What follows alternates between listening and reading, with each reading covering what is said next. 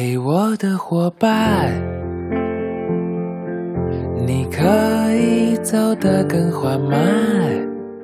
大家好，欢迎收听背电广播，我是小马。我是勺子。上一期我们给大家贡献了我们二零一八马勺音乐榜的第十一名到第二十名，今天我们为大家放送前十名的作品。OK，对，然后在开始我们节目之前，给大家收听呃，给 给大家给大家呃播报一下我们的各种呃平台。我们有一个微信公众号叫做不一定 FM，大家可以在上面找到乐评推送、音乐随机场，还有每一期节目的歌单。我们今年的马勺音乐榜的前五十名的完整。呃，名单也会在那里面给大家放出来，然后在每期推送的后面都会有勺子老师的个人微信号，可以通过那个加他的好友加入我们的听友群。然后我们还有一个网站叫做不一定点 me，也就是不一定的全拼点 me，大家可以在上面找到使用泛用型播客客户端订阅我们节目的方法。对，然后我们现在听到的是来自我们年度的第十名椅子乐团的《Lovely Sunday》乐芙丽圣代。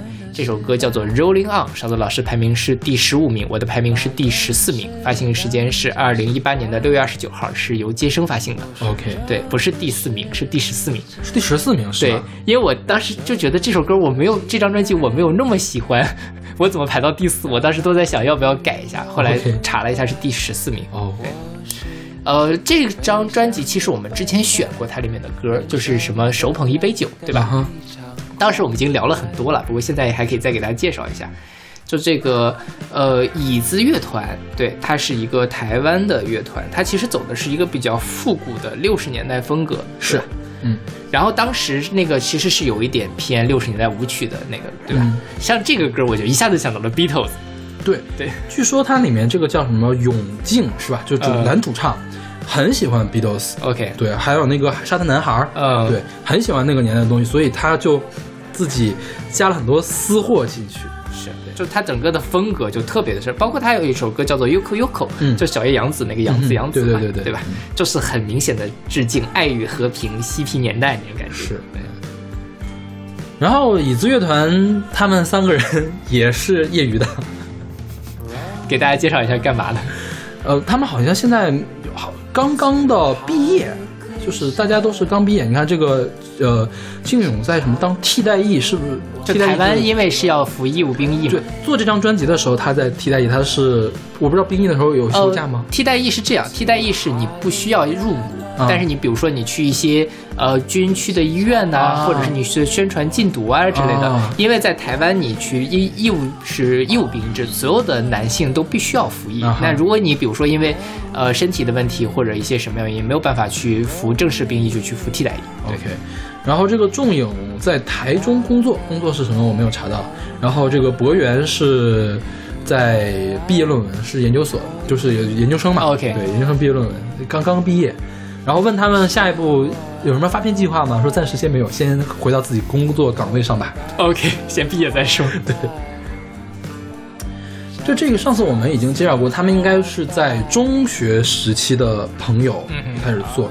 其实他们之前已经出过一本专辑叫《Cheers Land》，对，那本专辑就是，呃，还比较糙，但是我没有听啊。他就他们自己就觉得就比较糙，然后在录这张专辑的时候，差点就散伙了。OK，就是觉得，嗯、大家想法都不一样，因为水平也比较有限。就是因为三个吉他手，我们上次说过，是三个吉他手，没有鼓手，是那个拿个椅子当鼓用，所以叫椅子乐团。OK 然后就觉得好像录不下去了，就每次录的时候都觉得不行了。然后最后就找来了一个制作人，专门做制作的人，帮他们去解决后面这些问题，然后才有了这一张专辑，才有了一张这张比较优秀的这样一个专辑。是对。然后他们会在里面加入很多就是他们个人喜好的东西，比如说这个《Rolling On》里面有一段梵文的演唱，嗯，对，虽然我也没有听懂是怎么回事儿。这个其实就跟那个嬉皮文化有关系。嬉皮文化的时候，正好是印度的文化正好进入。你想，包括那个时候很多人都是信佛教、信印度教的这个东西，所以其实他也是在向那个时代进行致敬。包括现在，其实像什么乔布斯之类，他也玩这些东西嘛。OK，然后这个流量现在听起来好像是有那么一点点 Love and Peace 的感觉，是吧？但是据说早期的时候，就刚开始写这首歌，这首歌是很丧很丧的一首歌，嗯，就是说这个在这个世界被彻底打败，你没有资格说你享受不平凡。就是 对，这就是台湾。之前我们也聊过台湾的这个卤蛇文化、卤蛇文化嘛。我觉得这一代台湾的音乐人其实都是在讲这么一件事情，就是我们的社会就这样了，你要不要去接受它。但是他最后前之前说 We are rolling on, it don't come easy，就是我们。在一步一步向前走，但是它来之不易，就是你要 rolling on 是很不容易。但是后来就是说，我们就最后的歌词是我们的时代把厌世当做一种习惯。或许这个世界没什么值得期待，但那都与我无关。我是一个分享的飞翔的笨蛋，人生本来该是一场狂狂欢。OK，就是我已经知道这个世界就是这么操蛋了，但是我还是希望以一个笨蛋的方式，以一个狂欢的姿态，在这个继续活下去。对。因为他们他们的原话是说，觉得这个东西跟漫漫宇宙来比，就是我们的苦难跟这个漫漫宇宙来比，太无所谓了，毫无意义，所以我就把这些所有的情绪都删掉了啊。说实话，这是一个很好的方式。就是我现在，你比如说，我这儿有两套费曼物理学讲义，就是我特别丧的时候，我就会看一下宇宙啊啊物理啊这些东西。其实对我来说是有可以可以可以。大家如果稍微懂一点这些东西，我觉得也可以去试一下。就是呃。就像他说的，跟漫漫宇宙历史长河相比，我们的这点苦难可能根本算不了什么。呃，前阵子不是出了一个乌龙新闻嘛，就是说，呃，外星人给我们发信号了，可能再过十年，这个地球就被占领了。这种不是乌龙新闻吧？就是过度解读。过度解读，其实它未必是一个外星人的信号，它可能是某一种天文现象或之类反正现在还没有解读出来，大家就认为那是外星人。三体，不要回答，不要回答，扯了一堆蛋嘛。但就是那个新闻你出来，我就会觉得说，哎，如果比如说。我们的世界马上就要进入一个三体的那样的一个运行，迅速的崩塌，外星人占领出来，那我们现在的这些烦恼又算得了什么呢？但是转念一想，第二天如果外星人没有来，我这些烦恼还是真真实实的烦恼。哎，反正就过嘛，反正总总有一天会过去的。你过不过，它都它都会过去。对，早晚有一天大家都会死。我其实我一般都都是这样，比如说我会因为特别具体的烦恼而烦恼，就比如说最近有一个 deadline 要来了。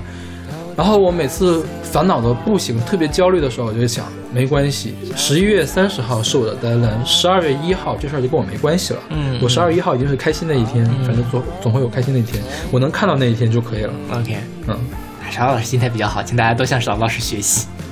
谢谢，承认了，承认了，承认。OK，那我们来听这首来自椅子乐团的《Rolling On》，选自他我们今年的第十名专辑《Lovely Sunday》乐福 day 乐福利圣诞，是个音译是吧？就是 Lovely Sunday。OK，好吧，我还我还纳闷儿，什么什么的鬼名字啊？这个是个。嘿，我的伙伴，你可以走得更缓慢，背上你的吉他。头戴白色花瓣，难过的全都抛开，我来和你作伴。Rolling on to Hare Krishna，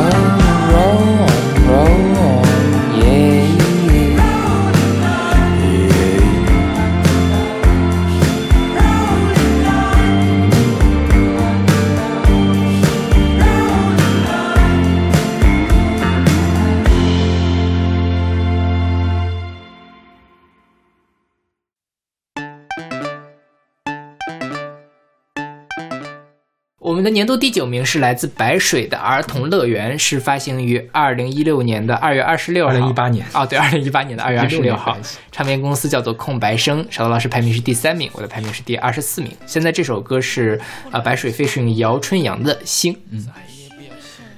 我很纳闷儿，嗯，我竟然会把白水排到这么高的一个位置。我也不是很懂你，你之前不是那么讨厌白水吗？但是我真的很喜欢这本专辑，因为它叫《儿童乐园》。我之前我们选过他那个第三十一封情书，是吧？对对对，跟原田一块儿唱的嘛。我当时就说过了，就是说我看到这个名字，我一下子想到了德彪西的《儿童乐园》。对，儿童乐园那个张德彪西的我们都选过两首了，对吧？呃，两次，而且都是同一首，对都是那个雪花飞舞的。对嗯，所以我特别喜欢德彪西的儿童乐园，然后我就下意识的了把它跟德彪西那个儿童乐园去遥遥的对比。当然，从音乐上来讲，他们是毫无可比性的。嗯因为德彪西的晚期的作品是有一种超脱了，呃传传统的和声的这样一种探索的，白水其实并没有，还是，当然他的和声也有点怪怪的啊，嗯就是，但是给我的感觉就是都能感觉到一个成人笔下的儿童乐园，对对这种感觉。那白水是用这个合成器的音色来描绘这种儿童乐园，还有合成器它选的那种很幼稚的重复的旋律，比如说我们现在听到这个星，也就是当当当当当当当当，一直在那个，而且很很很俏皮的那种感觉，是吧？是的，这样来。但它里边的内容呢，又是很晦涩的。你看它看那些歌词，就是我看一些就是豆瓣音乐人写的一个专栏文章了，就介绍白水这张专辑，就是说虽然是轻松诙谐，但是留下了很多谜团。阿波普卡是谁？老歌手托瑞又是何方神圣呢？阿波普卡是他其中一首歌叫什么？亲爱的阿波亲爱的阿波普卡。然后他最后一首歌是那个他跟原田的另外一个专辑，另外一首歌叫什么来着？我忘了。又提到了这个阿波普卡，很显然阿波普卡是一个很重要的线索人物，但是白水就是一点点线索都没有透露给大家，就是你完全自己去猜吧。OK，对，说起来，我之前很讨很不喜欢白水，因为我觉得白水的唱功太差。白水的唱功差到什么地步呢？就是说我在听他之前的专辑的时候，任他的专辑制作多么的精良，我完全没有办法被他制精良的制作给吸引。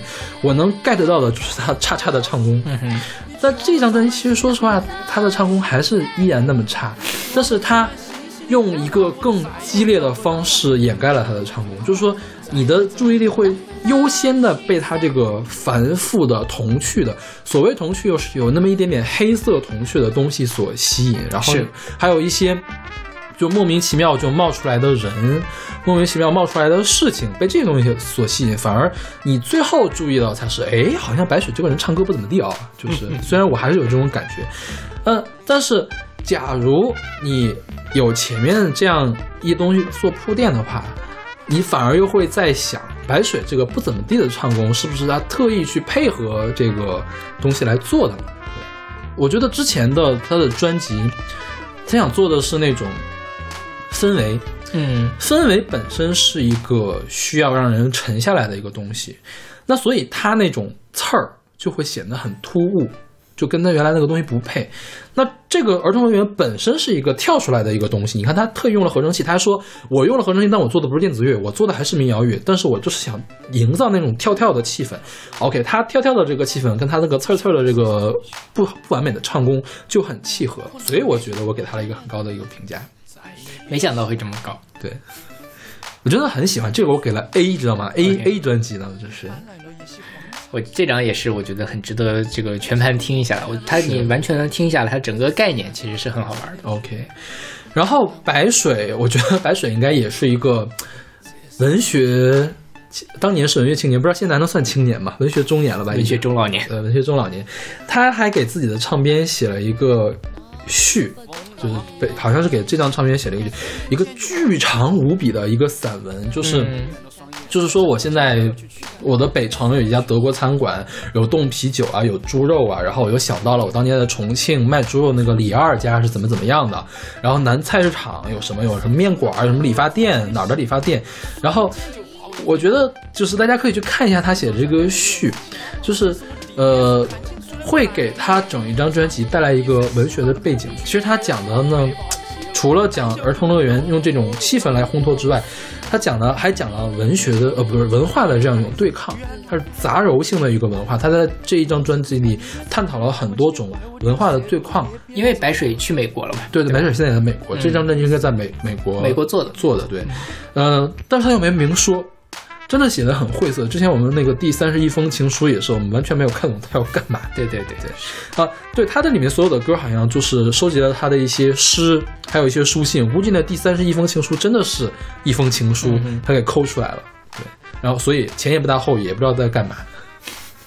大家真的可以去听一下，虽然有点怪怪，我觉得不是所有人都会喜欢这张专辑。是，嗯，我们怪怪的歌马上就要开始了。OK，下下下一首其实下一首是最正常的一首歌了。对对对 OK，那我们来听这首来自白水 featuring 姚春阳的《星》，出自我们的年度第九名白水的儿童乐园。嗯那条狗干到付出确，实是睡去了，我可男人希望了。再也不要醒了。我那从树林里我搬来了一些荒菜，我那几孔被点燃了的橡树杆子，散发出黑色的浓烟，缓缓折身上天。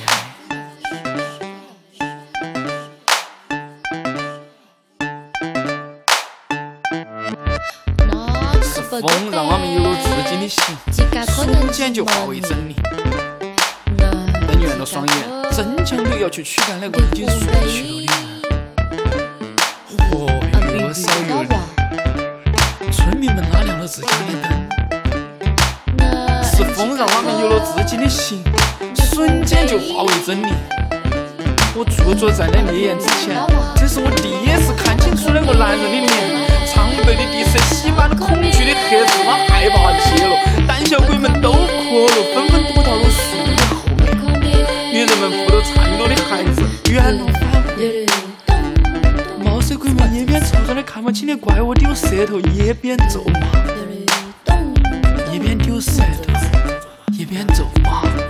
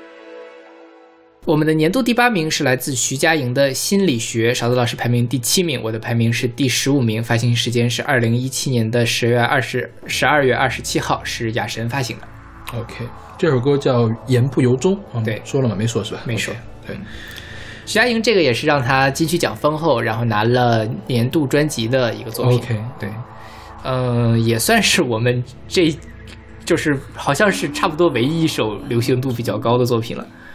因为谢震廷的还没那什么，还没，我觉得也流行不开了。我觉得也流行不起来。谢震廷那张也是一张个人化符号非常强的一张专辑。对，呃，然后徐佳莹这张专，徐佳莹上一张是叫什么来着？忘了，理想人生吗？还是不对？那是再上一个，那是再上一张，那个寻人启事。对对对对，寻人启事徐启事当时大家就说他要拿进去歌后，但是最后也没拿嘛。对，呃，然后这张心理学出来，反正我身边，呃，像咱们选的这前二十名专辑，我都会上豆瓣看一下乐评嘛。豆瓣有个功能就是看你有多少个友邻是听了，别的几乎就没有人听，最多是俩人听。这个有十几个人都听过这张专辑也可以见是那一年就是流行度很高的一张专辑了因为咱俩豆瓣可能不太一样，因为我关了很关注了很多喜欢音乐，就是啊。喜欢莫名其妙音乐的人，所以所有的专辑我都没有看出这种趋势来。好吧 OK。徐佳莹是我特别喜欢的一个女歌手，因为上一期我们已经说了，杨乐给她排到了第一名。杨乐的长处就在于语气，我觉得我听过的所有的女歌手里面，徐佳莹是语气最棒的一个人。嗯，就是她平平淡淡的一句话，可以唱出非常浓厚的情绪。就是如果你把情绪比作液体的话，就它就像一个已经沾满水了的海绵，你稍稍碰一下，就有情绪的液滴滴了下来那种感觉。嗯，尤其是这样的慢歌，这个言不由衷呢，他上一本那个《寻人启事》那个主打歌，我也特别的喜欢。我说这个歌真的是给谁唱都不行，别人唱，我觉得王菲也唱不了，王菲就缺缺点语气，对吧对对对张惠妹也不行，张惠妹感觉给人感觉太凌厉了太凌厉了。就算她唱慢歌，也有点太凌厉了。是，林忆莲呢，好像有点内敛，嗯，对吧？林忆莲，呃，虽然林忆莲的唱功也很强，但我我总感觉林忆莲的声音是一条线，嗯只有徐佳莹那种声音，它是玲珑剔透的，这种精巧的，是一个很立体的一个形象在这里。OK，然后徐佳莹的专辑有一个特点，就是说她每张专辑里面最好听的一首歌都不是她自己写的，这个歌是艾艾怡怡良的写词曲，对我很庆幸这首歌没有让艾怡良来唱，但是艾怡良也会把它唱得很好听。但是艾怡良也是感觉给人太强势了一些，对，对，艾怡良能瘦下来，他也有很好听的这种比较低沉的那个慢歌，但是我觉得就不如徐佳莹细腻。真的，徐佳莹可以把这个东西唱到你的心里面去。是，徐佳莹之前不是上了歌手嘛？其实她的《寻人启事》是在她上歌手之前出的，应该是两三年前了吧？啊，应该好久好久以前了。嗯，因为她上了歌手之后，就是她算她那一届还比较火的吧？这是出圈的了嘛？以前大家都不知道徐佳莹是谁，对，虽然在大家都知道了，可能在台湾地区还很火，大陆就我们大陆可能还不太行，吧？是，然后她的行程就是说，所有的电影都要找他来唱主题曲，然后各种商演，各种走穴。徐佳莹有一天突然觉得不行，我觉得这个样子吧就不对。嗯，就作为一个歌手来说，还是要出一个全长的专辑，就是你需要把你积累的东西，把你想表达的东西，通过你的音乐完整的展现给大家。当然，你一首歌可以体现你的一个侧面，那你非得要十首歌才能展现出你这个状这一个阶段完整的一个状态。所以徐阳说我我要出一张专辑，然后他就出了这一张，而且也证明了自己，并不是说就是靠歌手。来圈钱的一个人，他也真是有实力的，拿了金曲奖嘛，是不是？我觉得金曲奖这肯定，虽然我很看不上金曲奖，但我觉得这个选的还是对的。继续讲，还是瘦子里拔高个，还是华语地区最专业的奖项吧。瘦子里拔高个，你也不看看，全都是一米几的高个儿，全一 就是一米六、一米五、一米六的高个再怎么着也是高个儿。然后这个在豆瓣上我看到了一个很好的评价，就是说评价这个言不由这个心理学，就是说比张惠妹的偷故事的人更像偷故事的人。啊哈，旋律维持住了水准，只是整体似乎太温吞了。之前那股失恋但不失智的内劲儿好像都消散了，只剩下娓娓道来的成长体悟。成长当然也很好，可成长意味着爱而不伤，而不伤不惨不虐，大概也不会红，红不红也无所谓了。快乐自在最重要，愿你永远善良，愿有人有人陪你飞翔。OK，其实我觉得就是这种，他跟之前的徐佳莹相比，也是更内敛了一些。我在我看来啊，就是她，呃，更像是我，像你刚才有一个三十多岁的女人的，你我打死也想不到徐佳莹都要用三十多岁的女人来讲什么，因为在我看来，徐佳莹就是那个身骑白马，或者包括徐云启是还是那种小女生的那样一个状态。突然间你发现，哎，她变成了一个女人，她用三十岁的人来回顾她自己，就像这个言不由衷一样。他是虽然是一个很伤的情歌啦，但是他唱出来的是非常淡的，嗯哼，他把他所有的情绪都包在了那个特别淡的那个里面，但是你又能感受得到，那这个其实是。呃我自己年纪大了，你能感受到的那样一个情绪，它不像年轻时候那么激烈、那么歇斯底里，但是它回味是更悠长的。OK，我觉得徐佳莹年轻的时候没有歇斯底里了，徐佳莹年轻的时候就是傻傻的小姑娘，失恋不失智，不 是不是，她她不是她失恋的时候，她没有歇斯底里的情歌，她没有歇斯底里，他没有歇斯底里的歌，她给人感觉有一点点太幼稚。嗯那个时候就会每每张专辑都有一种傻了吧唧那种歌，是吧？就是也不这么说不合适了，就是很活泼的歌。对对当然，这张专辑也有很活泼的歌，但这个活泼就成熟了很多。比如说那个“现在不跳舞要干嘛”，嗯嗯是一首很经典的快歌，我觉得，但是又跟经典的徐佳莹不太一样。是就觉得原来徐佳莹是那种，她有首歌叫《啦啦队》嘛，嗯就感觉都是啦啦队的快歌，是吧？就是呃高中女生会唱的歌。那现在现在不跳舞要干嘛？不是，我觉得是一个成熟的女性的感觉。对，说到这个现在不跳舞要干嘛，好像是。还有一个小孩的声音在里面，是制作人陈星汉的儿子，OK，一岁的儿子在里面，就是就是一直在说干嘛干嘛，就是 就是就搞进去，还挺有趣的。OK 而且他这张专辑，呃，还尝试了吹泡，嗯他有一首歌是吹泡，就是呃，感觉一下子层次哗提高了一点点。是徐佳莹，你知道他最想合作的歌手是谁吗？谁呀？窦靖童。徐阳说：“呃，不一定要合作，我见到他也可以，我想见他，就觉得窦靖童这个人很神啊就是想想想想认识他。对，所以我觉得徐佳莹现在也是在往一个艺术家的那个方向去发展了。嗯是的，对，我觉得他是他们这一代的年轻女歌手，也就是选选秀二代吧，啊就选秀的第二代的女歌手，我觉得她是最有潜力的一个对台湾那边最有潜力的一个了。是，当然艾怡良也很有潜，艾怡良应该是选秀出来的，是吧？啊，应该是对，我觉得明年艾怡良可能也会进到，反正至少会进我的前二十。OK 对，嗯 OK，那我们来听这首《言不由衷》，是出自我们的年度第八名徐佳莹的《心理学》。言不由衷，言不由衷。当唯美的祝福都不能和相爱的善变，有时有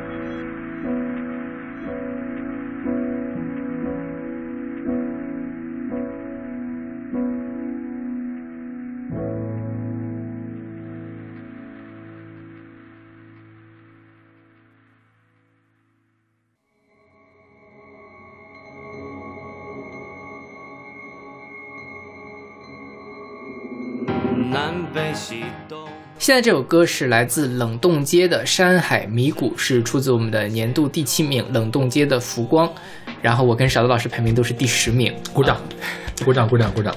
是去年十二月二十六号发行，哦，十二月二十六号是前二十里面有三个。OK，好吧。然后这个是一个独立发行的专辑，OK，他们也是一个南京的乐队。嗯然后我们前面那个野外合作社是那个对对对是对。然后他们也是一个业余乐队，嗯他们业余到什么地步？就是日常工作很忙。这本专辑去年十二月二十六号就发行了，没有拍 MV，没有任何专访，也没有巡演。对，就我很期待他们会有个巡演什么的。是这张专辑我很早就听了，因为他去年十呃前年的十二月二十六号发的嘛，我一月份就听了。我当这个是我好像是给的第一个 A，因为我先听的这个，后听的杨乐，OK，我就很惊讶，我说我竟然就是刚刚准备听下一年的专辑，就听到了 A 的专辑。嗯我当时为什么会给 A 呢？因为它有些让我出乎意料，它的每一首歌的风格都不一样。啊是就是有民谣很重的，就是很轻呃原声的很很轻很重的那个民谣，然后有很纯正的英伦摇滚，然后有氛围乐，有电子乐，有布鲁斯，还有 R&B，竟然还有 R&B，就是那种丁世光啊那样的感觉的那种 R&B，就是每一首和每一首。就是好像都没什么关系，就是从曲风来说没什么关系啊。我当时听的感觉就是，因为我很我挺重编曲的，当然他们旋律写也很好听。我当时的感觉就是说，我听完这首，我特别期待他下一首会用什么曲风来给我唱，然后每次都可以给我一个惊喜。哦，他们竟然还可以唱这个曲风，对。但是有人说会会不会就是每一首歌用一个曲风，然后它整个的这个专辑就散掉了？但是也没有，因为我觉得这个主唱的声音没有很有特点，嗯但是他会有一些细碎的这种语气和咬字，来提醒你，OK，我整个是我一个人的这个专辑，然后他作曲也是有那么一点点小的风格，我都说不太清是什么风格，但是我能听出来是一个人做的曲来做的。然后他这张专辑是说是要在探讨人性、信仰与科技嘛，嗯。然后他我觉得其实是还是电子味儿比较重的，是是是，嗯，然后有很多人吐槽说这个呃主唱的声音不好听，但我觉得他反而有那种，呃，因为他是讲冷冻街嘛，嗯。然后他本身也是在探讨科技感的这个东西，他有一种非常冷的，然后很理性的那种性感。我猜这是一个理科生。没有，他是美术老师，啊，美术老师吗？OK，想错了。因为我听了这张专辑很喜欢，我去听他的上一张专辑、啊就没有很喜欢，OK，因为我觉得可能是，呃，从概念上、从编曲上都没有这一本好。嗯，对进步了，很好。然后他们不是没有那个专访嘛？对，来说一下这几个人都干嘛的啊？主唱叫高川子，高川子其实是二零一零年的时候，二零一二年的时候，南京什么报啊给他有个专访，就是他的冷冻机刚成立的时候发的专辑呢，给他有个专访，最近就没动静了。然后吉他手叫赵永庆，赵永庆是个独立音乐人，所谓独立音乐人就是说到处去帮别人的专辑弹吉他的一个人。嗯李志的不在南京吗？李志的那个《我爱南京》，呃，有他的吉他。对，然后还有一个这个贝斯手叫刘瑞，刘瑞呢是国防员的讲解员，国防员应该是是南京什么景点吗？哪儿？国防园不知道。啊，反正是一个讲解员。OK，然后还有一个鼓手郭子敬是个录音师，这个还跟音乐有点关系，所以他们就平时各有各的工作和生活，就是偶尔来创作一下乐队，然后我觉得就能做成这个样子，真的是太太太棒了。对对对，然后他们说是，呃，在什么地方认识的？在先锋书店地下排练场认识的。先锋书店也是南京的地标性的地方。是是是，对，对建议大家去南京的话，一定要去看一看。OK，真的非常期待他们会有什么这个巡演啊什么的，想听一下他们现场。OK，对，觉得是很有想法的一个团。是，嗯。OK，那我们来听这首《山海迷谷》，是出自我们的年度第七名《冷冻街的浮光》。南北西东，经脉纵横，身手万千种。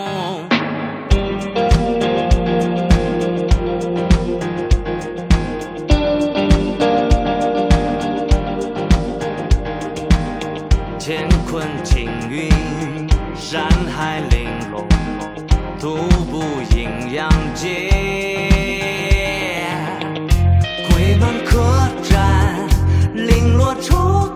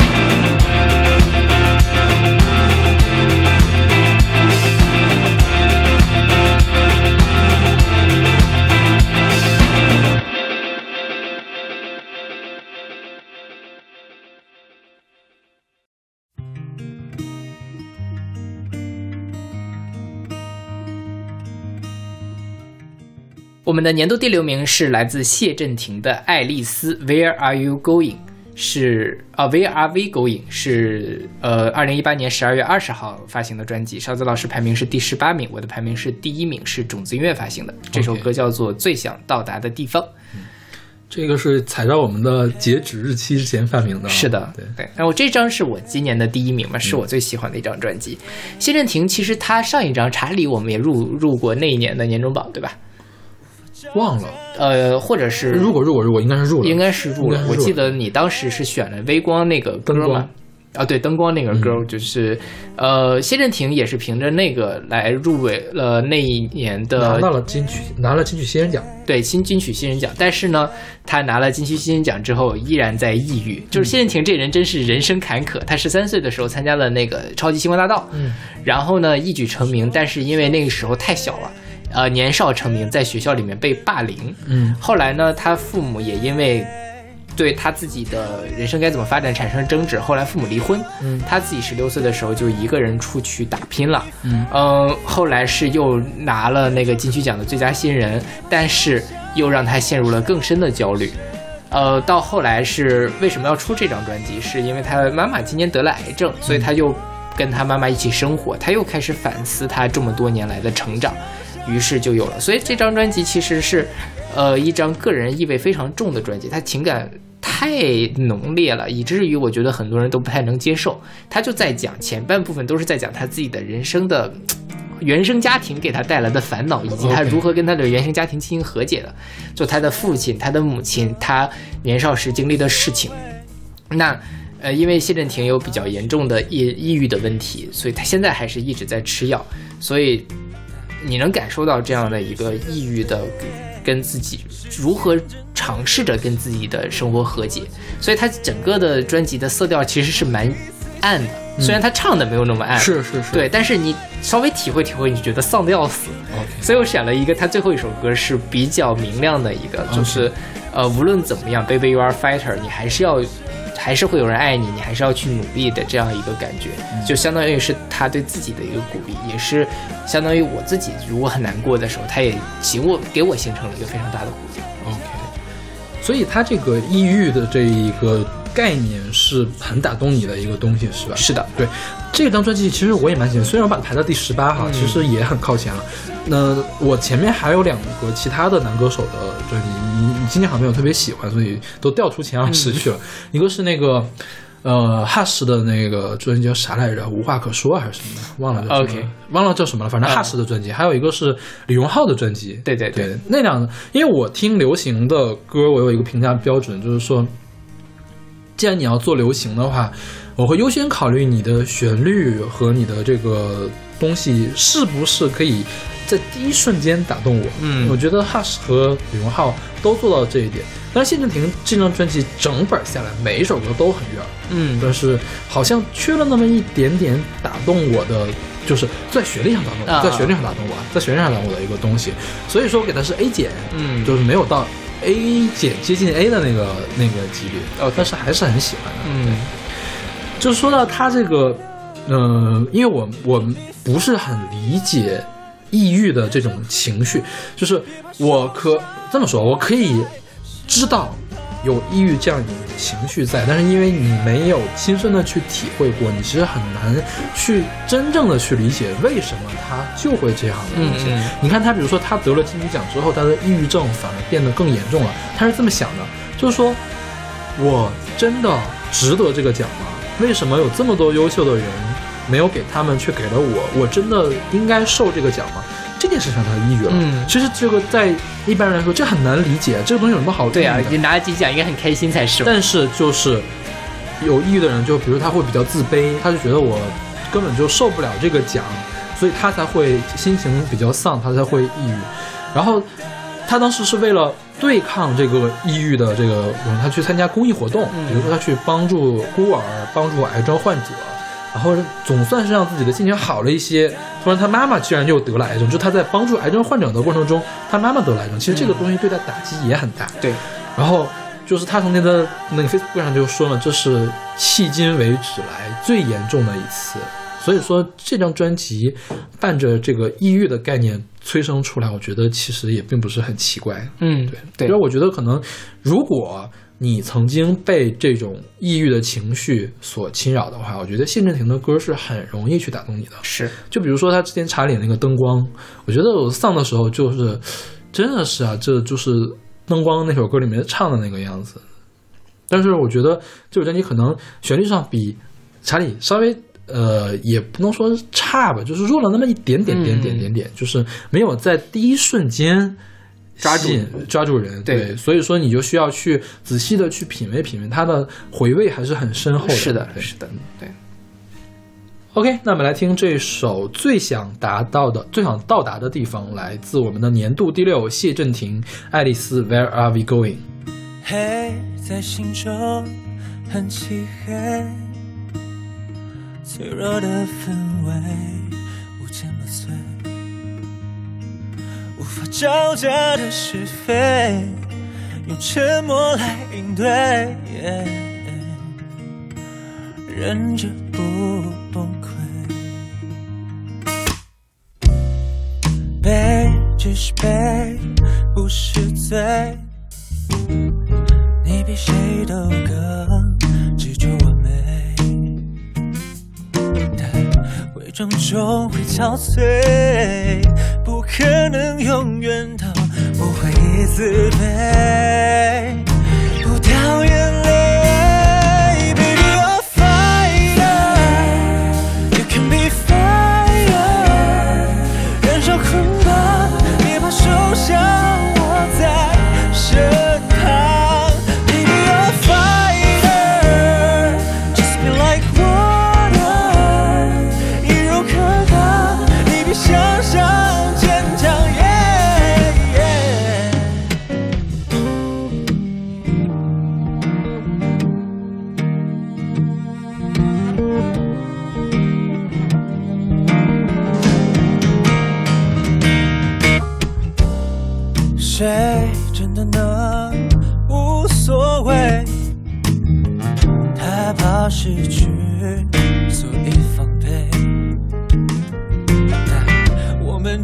是人类，是天真的游戏，不如把握机会，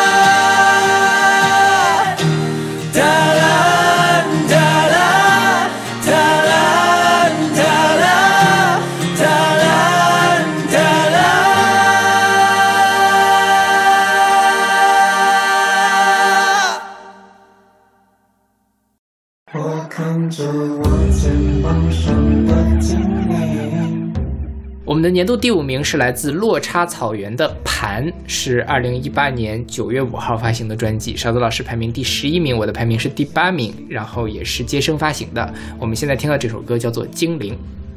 它虽然叫做落差草原，但是它写的是落差草原 W W W W 四个 W。对，然后他在他的介绍里面专门写了，这四个 W 是不发声的，它是象形文字，表现的是草原的那个草。对，或者是那个波音乐的波形。OK 对，然后他那个盘呢，也不是写作就一个字儿，它是盘后面加个拼音铺完盘。对对对，但它是一个台湾团，台湾团汉语拼汉语拼音现在也是台湾的标准，不是，是。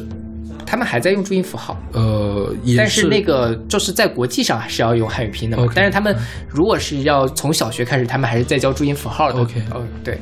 然后这个团其实说实话听起来有点奇怪，嗯我觉得就是，但是你通篇听下来之后觉得哇好喜欢，所以我也给了一个很高的排名。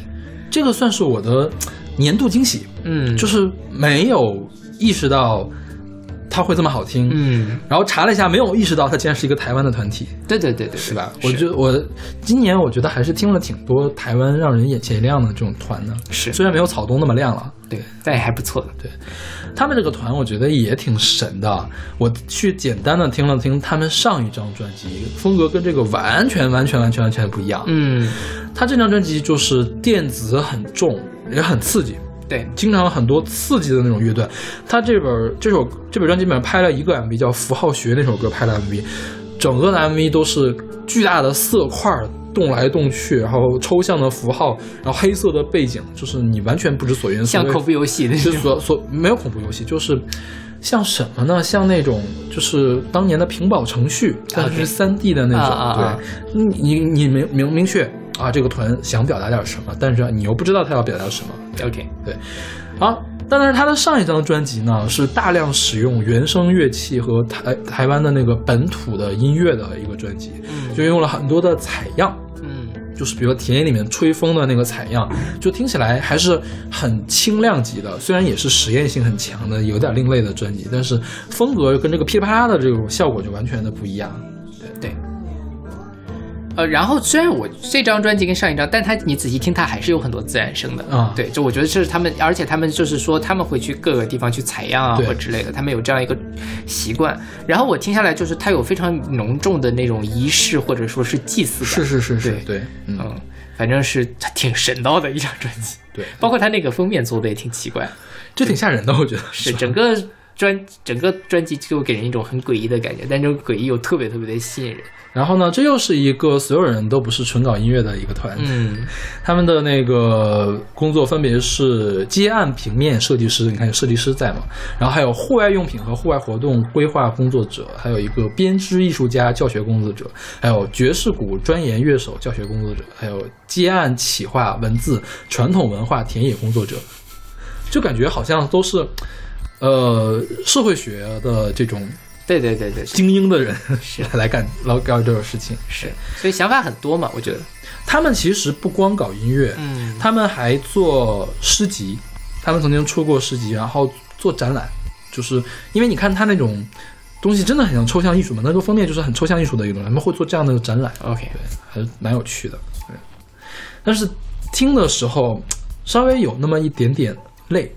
啊，我没有哎，没有吗？没有，我听着特别的爽。OK，爽是爽，但是你你到时候你要去想他为什么要做成这个样子的时候，啊，我就觉得很累。是你不能琢磨。就是我我当时听的时候，我也是听了好几遍嘛，就是有那么几首歌会一下子就吸引我，嗯嗯，然后我就想他为什么要这么唱呢？因为他是实验嘛，就是你你会不由自主的去想，真的，我当时听的还是挺累，但是累还是很快乐的听的这个专辑。对，是。OK，那我们来听这首来自落差草原的精灵，是我们的年度第五名《盘》。我看着我肩膀上的精灵，在起舞的剑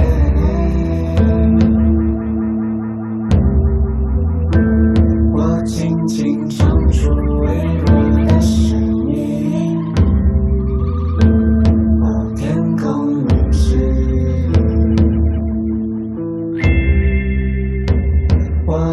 我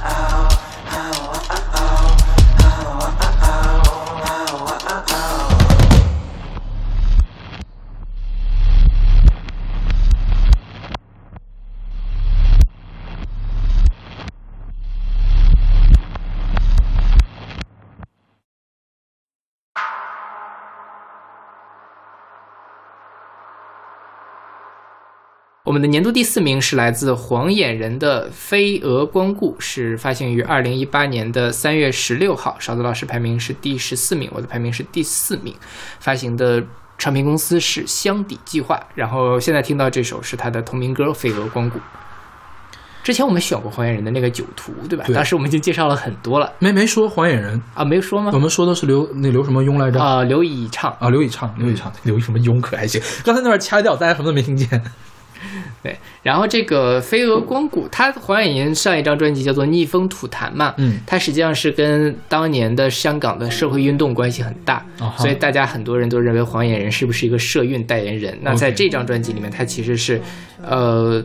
跳脱了那样一个，然后做一个相相对来说比较自我的，或者是更深入的对于这个世界，呃，或者是社会的一个思考。OK，对，然后它里面也改编了很多文学作品，比如说《酒徒》是刘以畅，然后《非洲挽歌》是改编自尼日利亚作家本奥克瑞的《An African Ag Agly》，然后人人类人皆有上帝也是来自诗人尹江，所以他在这里面其实就是你可以看到这个人也是这个文 文学青年那种感觉。对，嗯，上次我们没说哈，就是说玩民谣的，其实大多数玩民谣，比如说钟立风，嗯，比如说周云鹏，他们都是从吉他开始的。对，但是黄眼人跟他们路数是相反的，黄眼人是先玩 MIDI，先玩电子的一个人。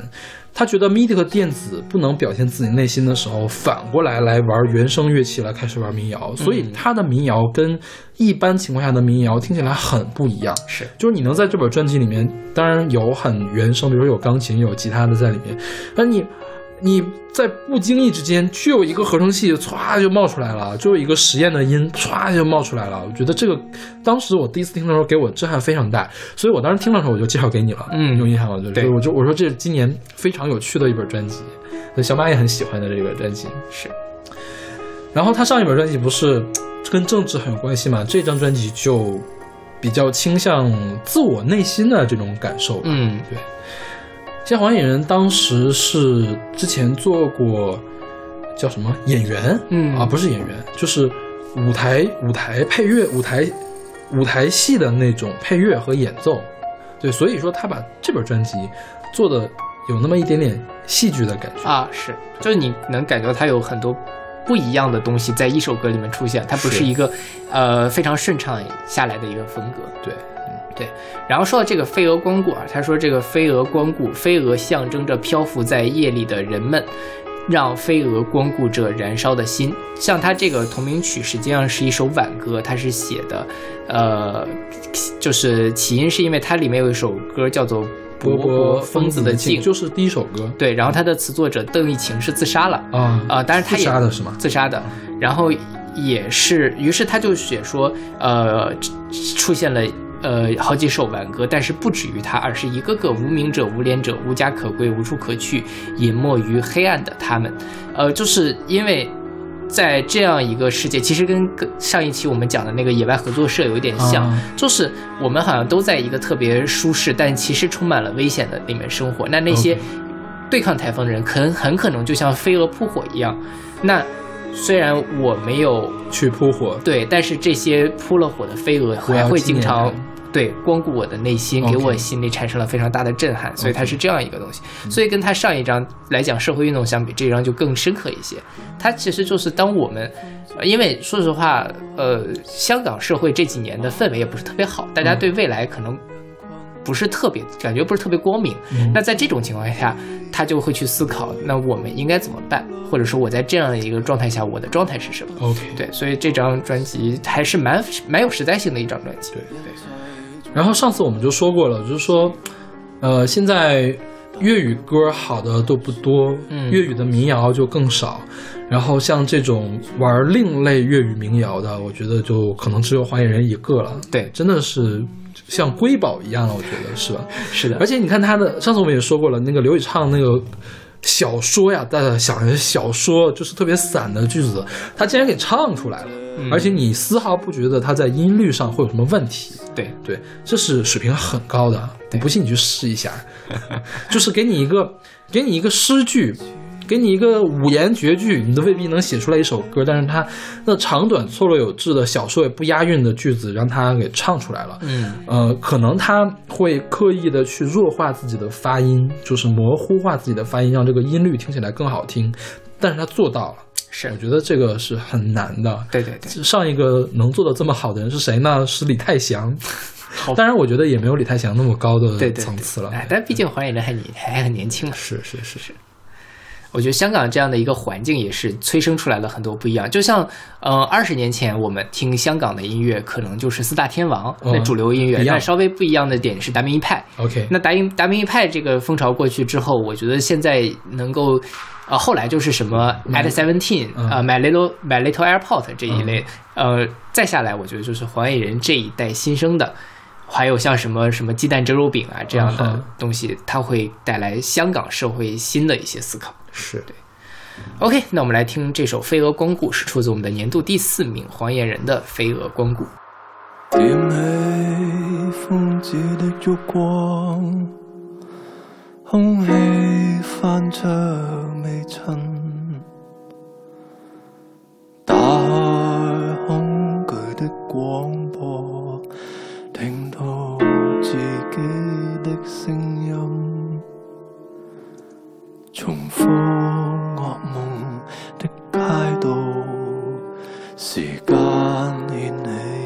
憤恨。破其之下舉起的手，有無法直視的傷痕。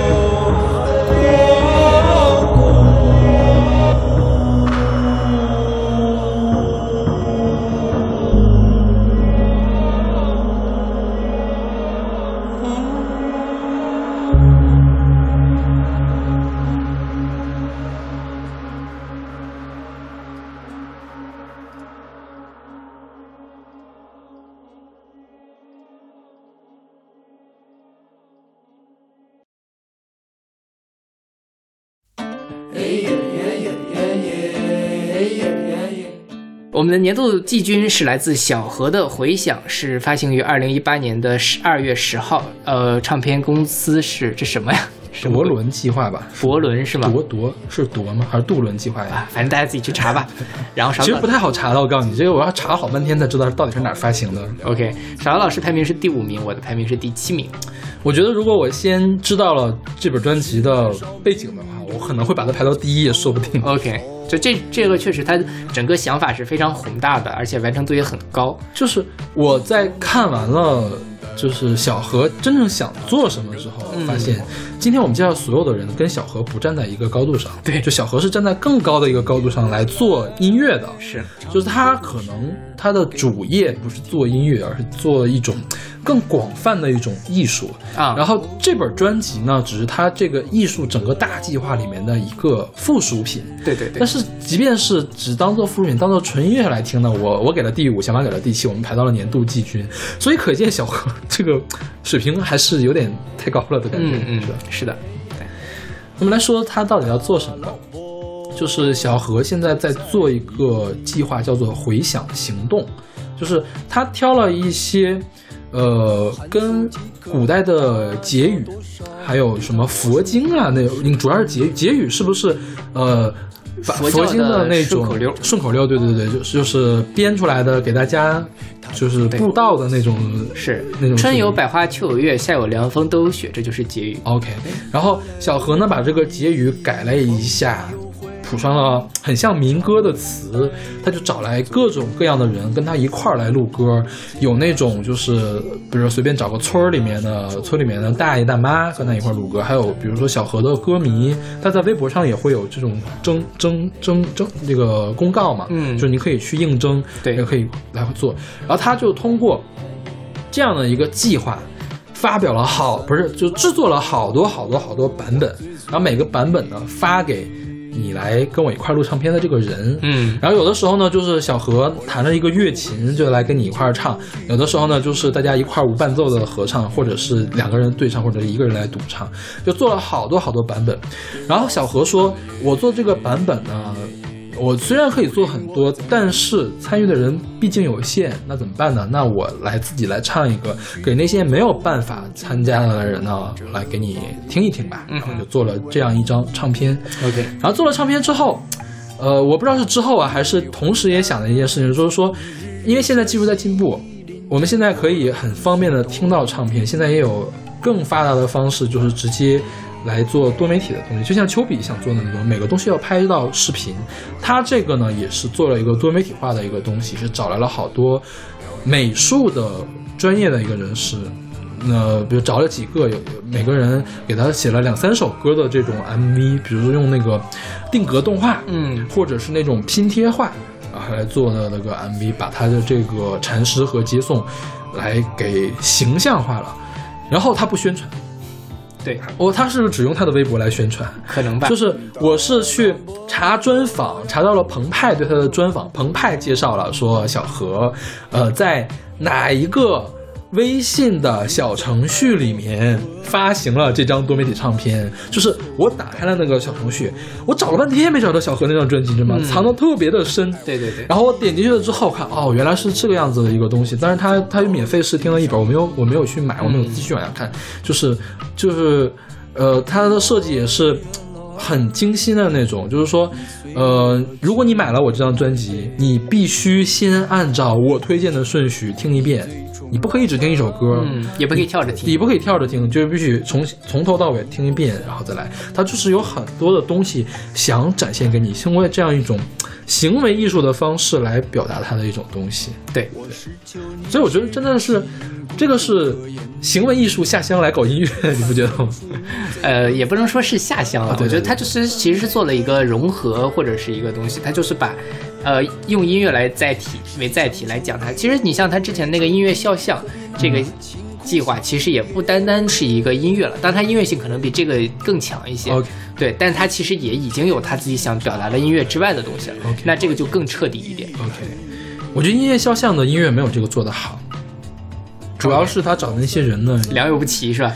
也不是良莠不齐，不是把最好的作品交出来。啊、对，但是小何这个是他自己最好的作品。对对对，是就是你有点想不到，原来这个是小何自己写的曲调。是。对，像我们现在听的这个《四富玉》，对。是好像是我具体的歌词有什么深意我不知道，啊反正是反正四个老婆，第一个老婆好，第二老婆不好，第三老婆怎样，第四个老婆怎样，然后呃我又嫌弃这个又嫌弃那个，想跟那个在一起，那个又不跟我在一起，然后最后什么也没得到，大概对是这样一个意思。他最后也讲了这四个老婆，一个是什么朋友啊，啊一个什么，他就是你人生的四个不同的东西嘛。OK 那你在这里面要做出取舍，以及他们对你也有相应的响应的这样一个感觉。对它其实是以一个佛教的东西把它改编出来的，对就是那时候教教化人，但他用了一个更通俗的方式来讲。对，就是原来是一个古文嘛，他现在给它写成了一个现代汉语，嗯更那什么。本来叫四，这个不是现在叫四富玉嘛？它最开始的名字叫四个老婆，就更直白了。就就更像民歌嘛，就像就像村妇或者是村夫会唱出来的那种歌。是对。OK，那我们来听这首《四妇玉》，出自我们的年度季军小何的《回响》。研究量子的，我就唱我的量子。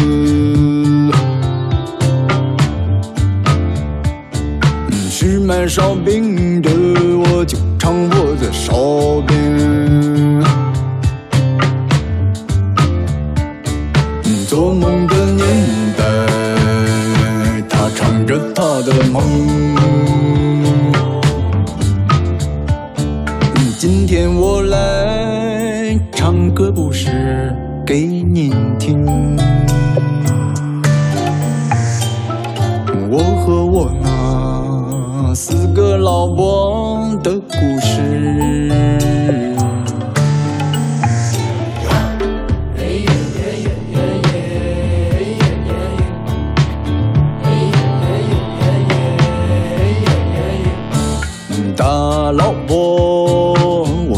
在意。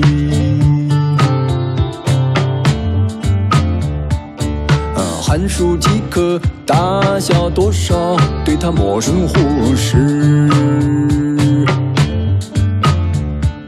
这老二爷，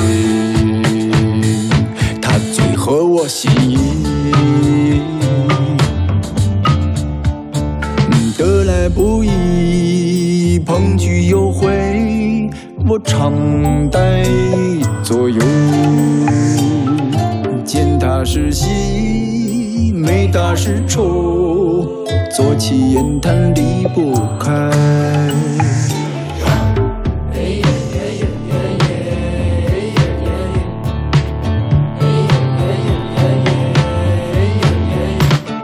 三老婆，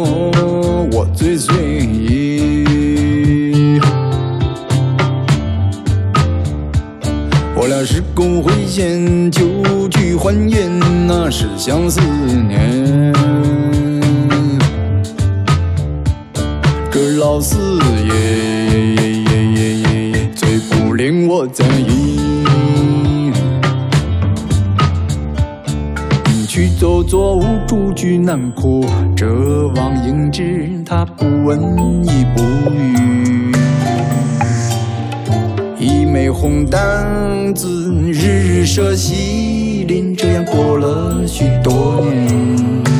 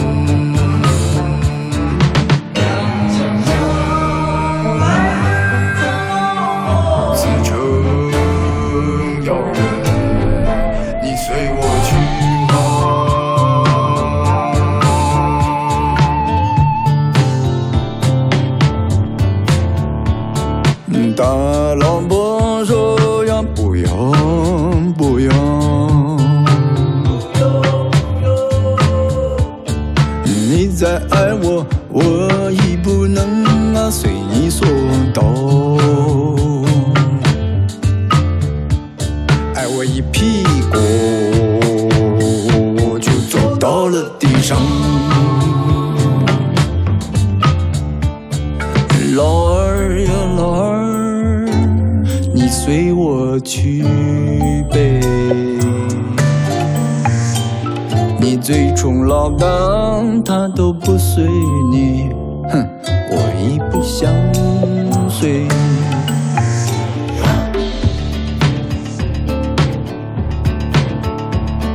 是求你是亲故不可言，楚汉风暑无贼共犯，缓缓怎怎来得入耳？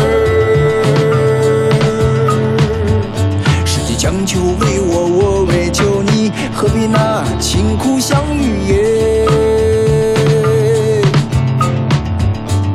青天一炸雷，我眼前一黑。老三，老三，你随我去。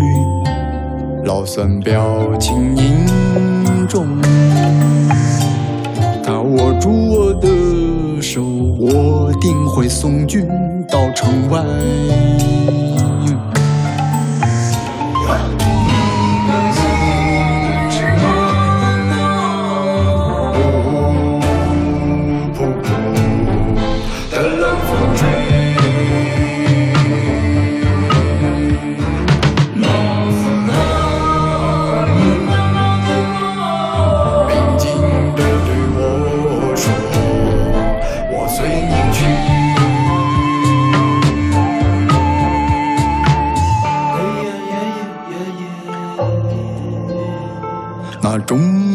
的三个老婆都不愿相随。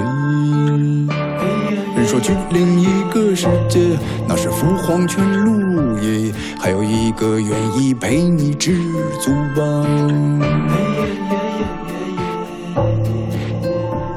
哎，山男山女子，且听我往下唱。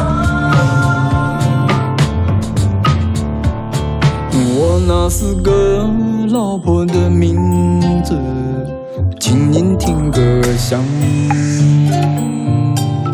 日后某天你使出他们，替我问候啊。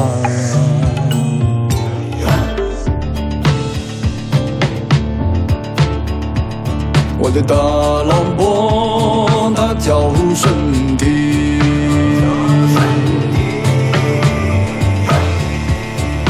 二老婆她叫命理，我的三老婆她叫朋友。那跟你赴黄河去另个世界表演的，他姓啥叫啥？时间一步走，报完老师的名字就结束。他姓吃，名贪嗔。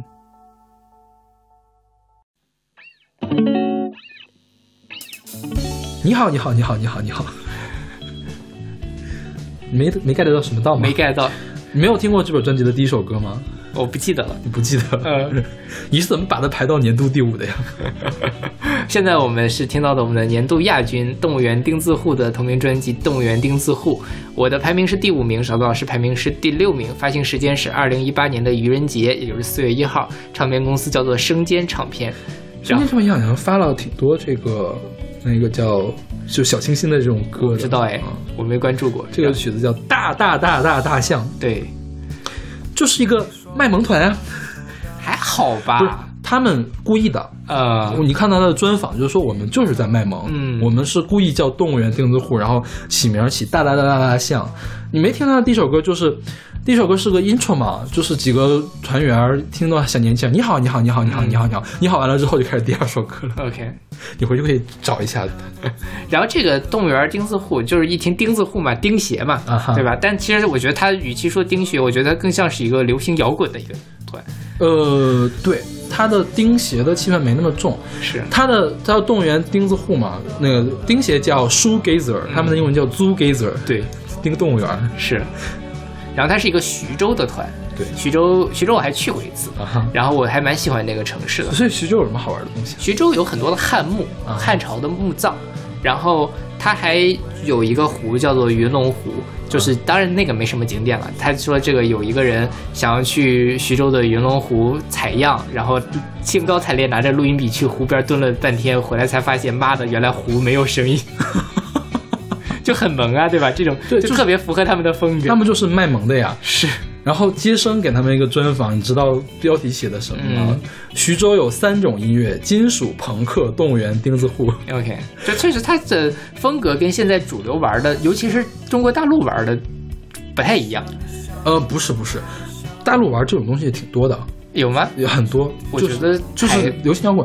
今年好，我还听了挺多这样的流行摇滚的，OK，主要是跟徐州不符合。对，因为徐州是一个工业城市，对，你像长春、太原，都是出金属、出那个朋克的地方。对对对对，在徐州也是，徐州其实算是它虽然是江苏的嘛，但它因为是在淮河以北了，然后也是也是一个重要的交通枢纽所以它自就是很长一段时间来都是我国的一个重要的工业基地，什么徐州重工、徐工集团就是徐州的嘛。对，然后他们就说专访的时候问为什么徐州你们跟徐州其他音乐，就徐州地区的音乐跟其他地方这么不一样吗？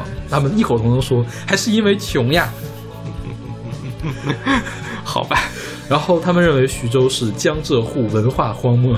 啊，是的，对，就它不像是一个江浙沪的地方。是对，然后这个还有一个特别好玩，就是说他们呃之前组了这个团嘛，然后有一个人在闲鱼上逛，发现了一个非常漂亮的 offset 吉他，卖家是一位同城的女性，嗯哼，然后他就非常的激动啊，就想说哇，又是女的，又喜欢吉他，可能还喜欢钉鞋，然后就加了他聊天儿。你看加了秃顶，加了微信之后，卖家第一句话就是我是个男的，然后仔细一看是一个秃顶的大爷，感觉 最后就变成了他们的吉他手小鹏老师。对对，就所以就是我觉得虽然是个小城市，但是小城市你很难遇到一个知音，但是你遇到知音之后，你们就很容易能玩到一起去。对对，说起来，这首《大大大大大象》跟小鹏还有关系，因为小鹏就是说那种看起来魁梧庞大，跑起来很慢，然后所以像大象一样啊这首歌是这个阿豹是主唱嘛，嗯就是主唱认识他之后写的这首歌，当做那你就是我朋友的一个礼物。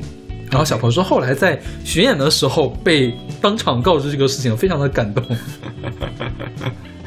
呃，我看了一个评论啊，就说这个动物园丁丁字户说动物园丁字户有一种冷笑话的气质，属于那种看上去闷闷的，但冷不丁会冒出一句不是所有人都能听懂的冷笑话，细想想又很笑的人。OK，对我觉得很好的刻画了动物园丁字户的特点。然后他们是九五后，就平均九五年，就很年轻，可怕。就是应该还是大学生吧，或者是刚刚大学毕业。哎，我终于要接受新生听的歌手已经比我年纪小了。哎，慢慢要接受这件事情。然后他们当时录音的时候，因为我看到专访，真的是啊当时笑死我了。就是录音的时候也很穷嘛，然后也没有什么地方录，他们是租了一个那个。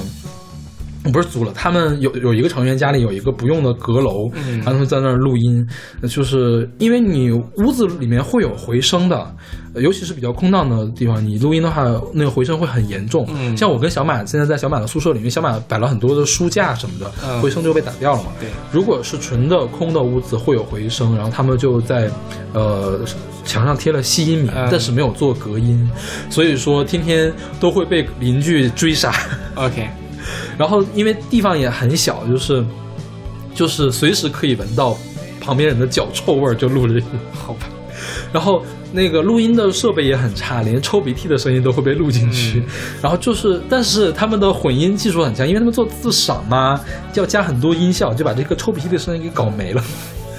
然后它里面有首歌也是叫那个《动物园警铃大作》，对，反正也也挺挺搞怪的那个是吧？里面还录了一段，就是因为录音的时候手机没有关机，就手机的那个铃声都录进去了。嗯一开始就给那个录音的人气坏了，说你要干嘛？后来一听录音的消那一段，哦，好像也还挺好听的，警铃大作了对，就就留下来了。对对，说到这个回声啊，我室友不是毕业了嘛，他把他东西搬走了，然后每天我他刚搬走的时候，我进这个屋就觉得混响不对了，我说话就会有回声了，但虽然很微妙，但是因为我天天在这个空间，这个其实就很明显了。OK 所以不知道我们最近几期录出来节目，没有没有人会在意这种事，情的。好吧。我们这录音质量也不是很好了。对。但是我现在有点想不起来了是不是他们的歌也写的东西虽然看起来挺有趣，但是也是那么有一点点丧丧的，还好呀，我觉得。是吗？就是没有没有前面那些乐队那么丧，是有一点丧。但是他绝对不是说他我卖萌像范晓萱的那个魔法书那种卖萌，他是小旺福的那种卖萌。他是小确丧，我觉得是 OK 对，不是那种特别野外合作社那种丧的不行的，都是对因为真的是一开始上来这几个人，对呀、对呀、你好你好你好你好，就特别像说相声的，很可爱啊。对对。OK，那我们来听这首《大大大大大象》，是出自我们的年度亚军动物园丁字户的同名专辑。大象，你说你像一头大象，蜷缩身体把梦隐藏。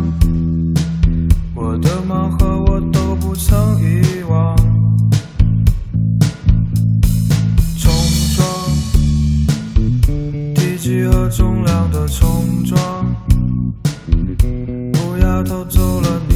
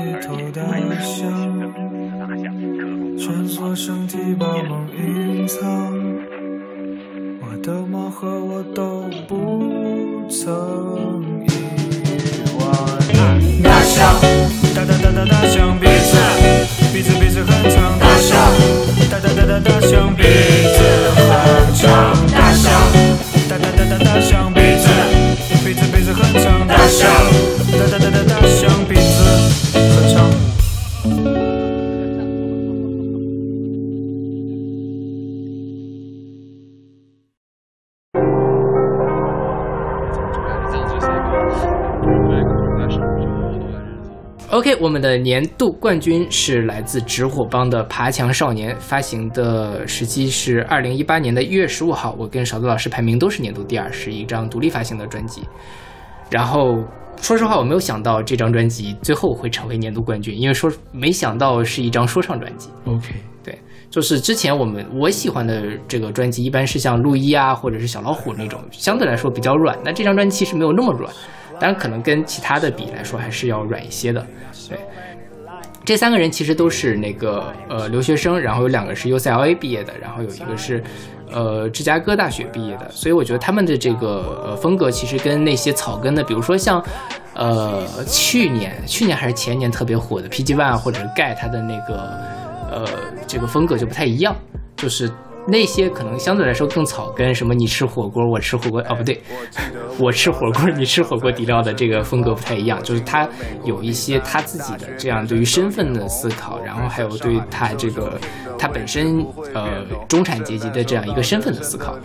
然后他这张专辑其实也是叫《爬墙少年》嘛，他整个专辑都是以一个墙为概念。当然，这个墙的概念，它一方面是可以说是，呃，我们理解的那个 Great Firewall 的概念，但它更多的是说我自己你在呃生活里面无处不在的这样一个墙，那么你如何去呃跨越它？一方面，他留学生身份，他就从墙爬出去了；那另外一方面，我们怎么从我们的生活的这个墙爬上去？这是他这张专辑要探讨的一个问题。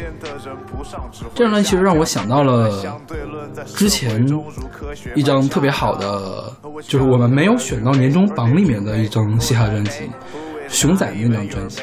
啊、因为他们用了同样的一个技法，就是说用情景剧把整张专辑串起来。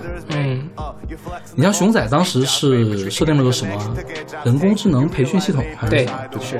然后他这个其实是这三个人，谢子通就是 X A T X A T，他因为他谢子通他的那个首首首字母，还有那个 Ziga，还有 Fizzy，他们三个人。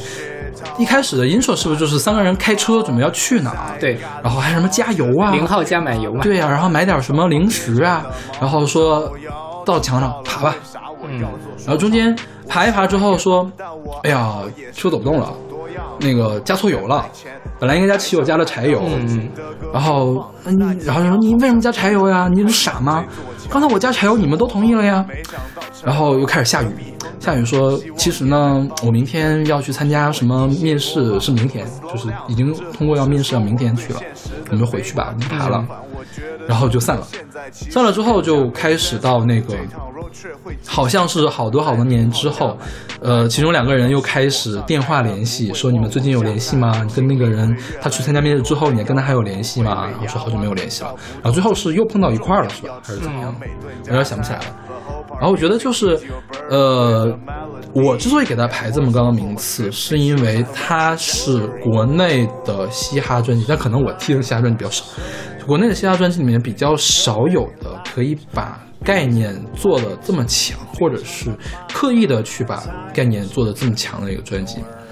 对，像前年的榜里面，我那边排的最高的这个嘻哈专应该是 T.Y 的那本专辑，哦是一九八九对吧？对，一九八九 T.Y 的专辑，它音乐我觉得比支火帮要好。嗯 T.Y 是有很很会写 beat 的一个音乐人，但他其实专辑的连贯性并没有直火帮好。对，其实熊仔，你说他啊，他的 flow 是很牛逼了，但是我觉得音乐呢也并没有到到顶尖的那种水平，但是他就是靠整个一条线索、一个故事、一个背景，把一张专辑穿起来了。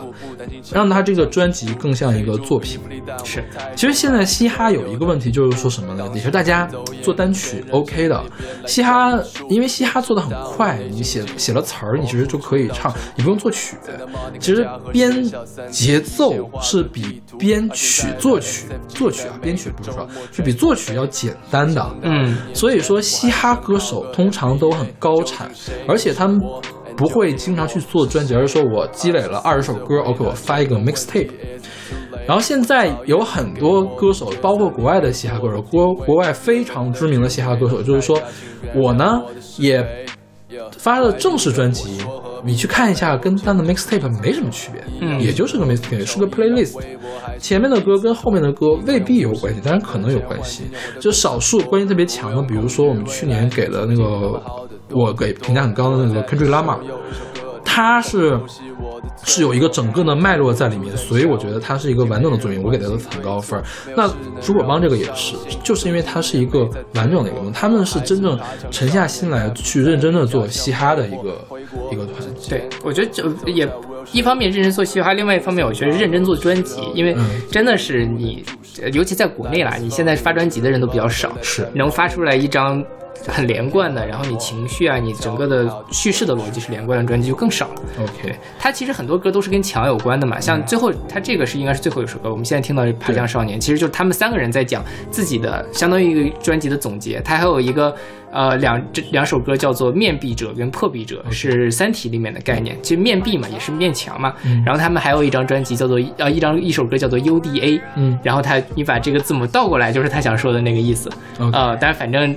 呃，说的也比较隐晦了，大家感兴趣可以去上网易看一下他的那个评论，都还是对，就是呃，对我来说，这张专辑我自己觉得特别好，是因为呃，一方面他这个说唱没有我，他他还是不是那么硬的一个说唱，在我这里，就是他没有那种让我觉得头疼的那种感觉。头疼啊呃，然后比如比如说谁的说唱会让你头疼？我想想啊，盖会让你头疼吗？盖不头疼那个 PG One 呢？，PG One 有，就是那个太太太太 trap trance 不是太 trap 太 trap 的那太种 trap 的那种，我就是觉得有点我自己个人风这格 TY 会让你头疼吗？不会，就是 TY 还算是学历性比较强的，是小老虎会让你头疼。小老虎不会，小老虎我听着特别好。OK 所以我我那你今天怎么给那么低分啊？小老虎啊，呃我，们顺便说一下小老虎。小老虎啊，小老虎是因为我前几年都对他期待太高了，啊今年让我觉得有点失水准。呃你觉得他这人是水准了是？是的，就是我觉得完全没有他那个色弱啊、海上的一位啊，还有那个现在口红好。哦呃，今年这个我听了就很不喜欢，再加上他是小老虎，他出了一张我不太喜欢的专辑，我就给他一个很低的分数。对，但我还是后来往上调了，那要不然他会更低。好吧。对，因为我仔细想了想，那张专辑，啊，我这个客观上讲还是不错。是对，其实从客观上讲，我觉得这个因为竹果帮的专辑，我后来我给他排到了很高的名次。嗯我第一天听的时候我就特别的喜欢，因为他的这个整体的概念性已经让我忽视掉了他演唱中的一些缺点。对，我后来听一下，他们演唱中还是有挺多缺点，比如说他那个 flow 并不是特别的完美，嗯就是有的时候你会觉得他怪怪的。，OK，会有一点点怪怪的感觉，就是，嗯、我是把中国说中国的说唱分为这么两种，第一种是充分利用了中国的四声语调的这个歌手，还有一种是不会利用这个四声语调歌手就随便乱乱换调的这种歌手。我比较不是很喜欢后面那种歌手知，货帮就是这种吧。之后帮有的时候会找不着调，找不到声调，就没有办法利用好这个声调，声调反而成了他的绊脚石。对，像用的好的话是小老虎用的好对对对 T Y 其实用的也很好，他绝对不会出现那个说话的时候觉得你声调说错了的感觉。嗯嗯嗯对，就我帮有的时候会有，我不是很喜欢那一段。是，我觉得可能是因为他们留学生嘛，嗯所以他对于这个呃国外的这种说唱文化接受的会比较什么，所以他而且在国外可能说英文说的比较多。是这样，我我刚才说那个纯粹是我的个人的意见。嗯其实我觉得说唱的歌手里面有一部分认为，你抛弃掉中文原有的那个曲调，才能打破束缚。最开始做这个人呢，做这个事情的人是周杰伦。对对，我觉得当然这个是，那个时候大家就吐槽嘛，周杰伦不好好说话嘛。对吧，我觉得这个是两种看法了，嗯就是偏爱，就是纯粹的个人的喜好。啊我现在没有办法站在更高的一个高度说哪个究竟是对华语的说唱会更好。当然可能是两个都是对的一个路线，只不过是我更加偏爱你能充分利用好你的母语的优势的这样一个东西。因为如果你把这个抛弃掉的话，就完全变成一个不像你母语的一个东西。像直火帮他们这个还 OK，他们不是所有的地方都抛弃了声调，而且他们的英文很纯正。而且他们的英文虽然纯正，你不会觉得这是一张美国的街头唱片。嗯嗯对，是那他们自己也说，我们要做的是一个有中国特色的说唱，OK 对吧？你是觉得这个中国特色是打引号的是吗？啊，没有没有没有但是就是说出来不禁会联想到一些其他的东西。OK 对，因为像最有中国特色，大家比较容易接受，就是你刚才说那个盖，嗯就是沧沧海一声笑，那个是江湖流嘛对，真的是把中国特色做得很重。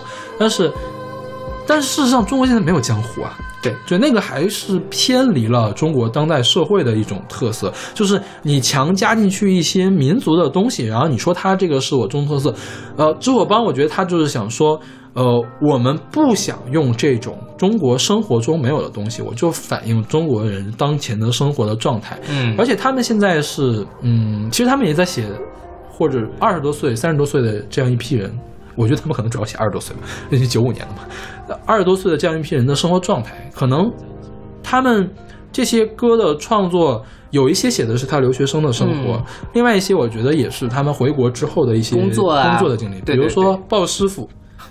哎，我觉得那个鲍师傅那首歌，难道鲍师傅不应该给他一些广告费什么的吗？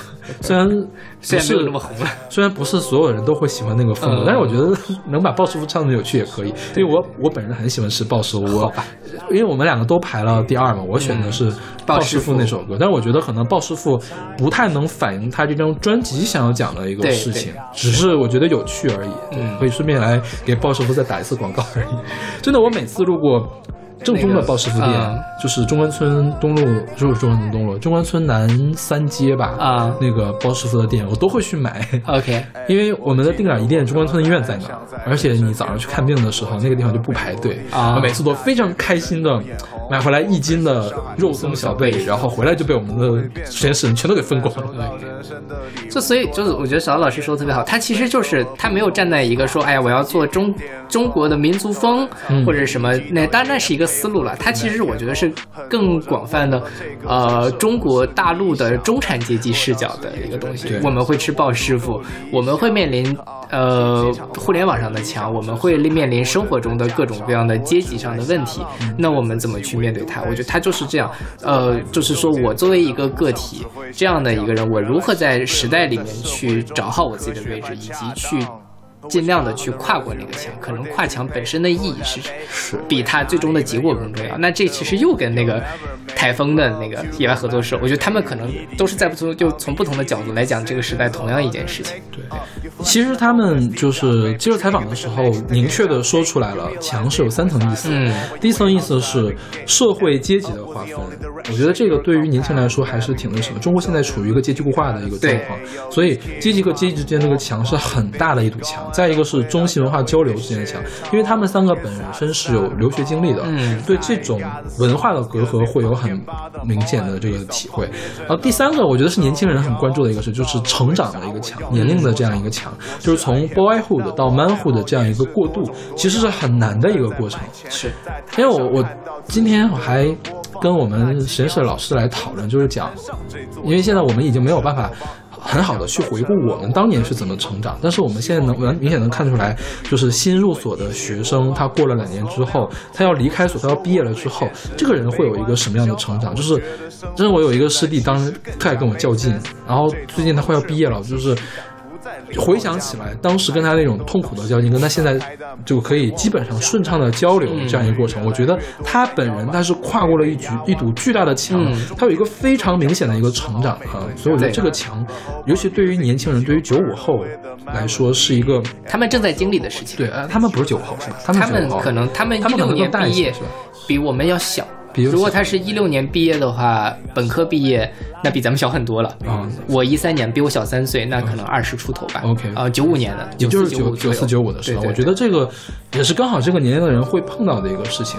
然后他们，我觉得他们最牛逼的地方是可以把这个东西抽象出来，嗯嗯抽象出来一个墙这样一个利益。我觉得，就比如说我其实我觉得咱们两个也算是对人生思考比较多的人了。我觉得也不是特别的好想到要拿这个利益去说事儿。是是，而且你很难把它不同的，像刚才你说的社会阶层的墙、文化上面的墙，以及个人成长上面的墙，把它捏到一起。因为其实你虽然它。它它其实是有共通之处的，但是我们在生活中很难思考出这个共同之处。那对于他们来说，这么年纪轻轻的就能想出来这些，真的是非常的不容易。因为你说，比如说让我一说到墙，说到隔阂的墙，我首先想到的是，呃，防火长城。对对对，是。就我觉得这个就很低层次，嗯就很浅层次，不能说低层次，很浅层次。他们这个真的是拔高了一个层次，我觉得这个也是我给他评比较高的分的一个原因。所以就是要多去想嘛。那我们有防火长城，那为什么会出现防火长城？它的背后的那个更深层次的隔阂是什么？包括我们自己面对成长，哎，我觉得很难，我觉得爬坡爬不动，那它背后又是什么？它有没有普世的价值？它有没有一个可以类比的价值？OK，所以，哎，真的是很好。我觉得这个可以是我我这么多年听的说唱专辑里面，陆一还有。小老虎，还有他，还有熊仔，可能是我最喜欢的四个了。OK，我觉得哈，像陆一和呃小老虎都是很私人化的一个东西，就是好像没有特别多关于整个世界的这种思考。对，像熊仔和直火帮，就是我觉得利益会更高一些。虽然熊仔关注的是他那个年龄阶段。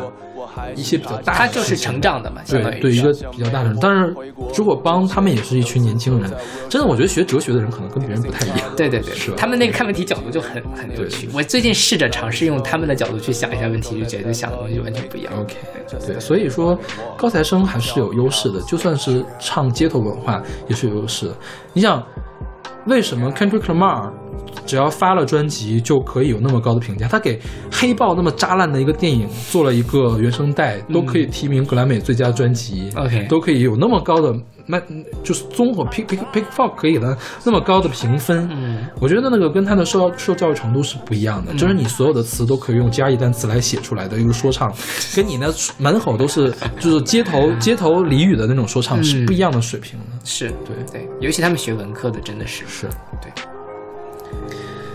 所以你看，我们前五名这个都不是特别主流的文化，尤其我觉得黄野人和罗刹草原真的是，我觉得绝大多数朋友不太好接受的。对对对，我们每年做的这个榜就不是很好让人接受。我在剪那个视频的时候就能感觉啊，对，说到视频还得说一声，就是直火帮现在还是独立发行唱片，我估计他那个 MV 是腾讯帮他拍的。嗯下次能不能找一个好点的导演给你拍 MV？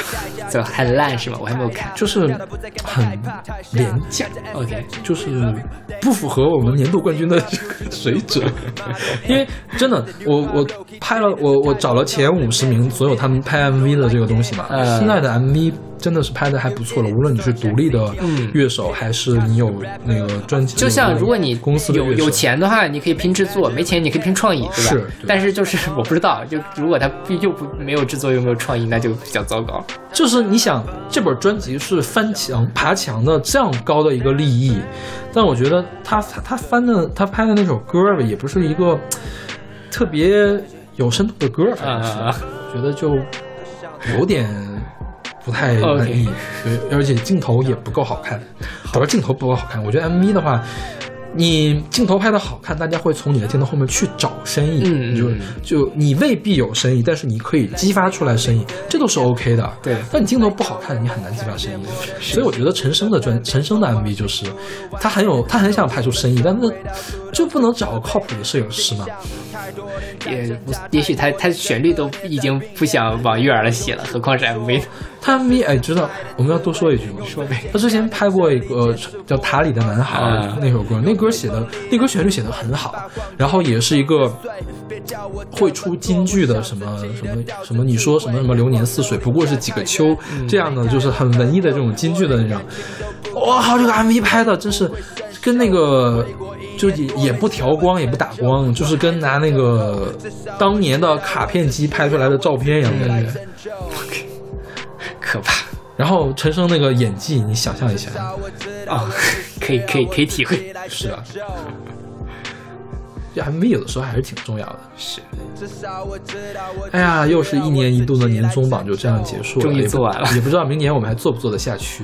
应该还是可以啊。我觉得，呃，虽然中间听的是蛮累的，但是听完之后，你还是会觉得哇，这个还是有那么多好听的歌，值得我去花这么长时间去听。嗯，就是真真是听，我觉得听还是会听的。我现在已经开始听下年的专辑了，但是这个节目做起来有点儿费劲。对，你知道我查这些东西是花了整整两天，嗯。就是啥事儿没干就干这个事儿，OK，非常的累。我觉得就是之前其他的节目不用这么准备。因为就是好多都是新的人嘛，你比如说我们说王菲，就不用聊什么，我们就聊王菲这两年就好。这个东西你要把他的八辈儿子都给你导出来，然后你还要去去理解这一张，因为平时我们就聊一首歌，可能就那首歌来讲，我们要听完一整张专辑去看，呃每一首歌表达什么意思，整个张专辑表达什么意思，这个信息量是以前的好多好多倍。其实我觉得现在是这样，我听歌，比如说我当年听王菲，嗯，王菲的一本专辑我会听一个月，对，但是现在没有一张专辑可以让我听一个月。是我听一个月的感悟，我跟听两天的感悟是不一样的。我听两天的时候，可能我自己听不到那么多感悟，很可能有的歌我就一眼歌词都没有看过，嗯，所以准备的时候就真的很费劲。是就我们也是强撑着这个，我觉得我们两个这个，我首先我要非常感谢这些所有去做专访的这些媒体。我觉得现在还是有很多自媒体在努力去做这件事情，我觉得还是很有必要的。就是第一是推广这些优秀的音乐人，第二是让这些音乐人心中真正想表达的东西更通透的让你知道。那、有的时候你知道了这个背景，对你了解这个音乐为什么要这么做，为什么做成这个样子，还是很有帮助的。是，就我觉得，如果朋友们将来你听到了一首歌或者一本专辑特别的好，你可以去找一下他的专访。现在一般都会走这个流程，除了像那个冷冻姐他们嗯忙成那个样子，没有时间做专访，基本上大家都会有自媒体去找他们去做专访。对，就是而且但凡做得好的这些音乐人，一定是有思想的音乐人。嗯嗯，没准他的思想的深度会超出你的想象，你会得到非常多不同的感悟。是对，我觉得这个是优秀的音乐可以给人带来的呃快乐，或者是会给你带来的收获吧。嗯，是的。OK，那我们明年再见了。明年就是明年呢，当然我们下周还有节目了。呃，对，然后这个新年马上也要结束了，很多人都应该已经上班了，然后祝大家上班愉快，上班愉快呃，这个猪年大吉。对吧？如果那个听众朋友们有什么二零一八年度喜欢的专辑，也是跟我们来吧。二零一七年十二月二十一号到二零一八年的十二月二十号，在这个阶段呢发行的专辑，如果你有哪个喜欢，你可以给我们留言，可以跟我们联系，跟我们交流一下。对对对对，是。那我们下期再见，下期再见。I got walls to climb. I see so many people, they got so many lives. I'm busy with life, so many things on my mind. My time is my treasure, nowhere else to find. I got walls to climb. I see so many people, they got so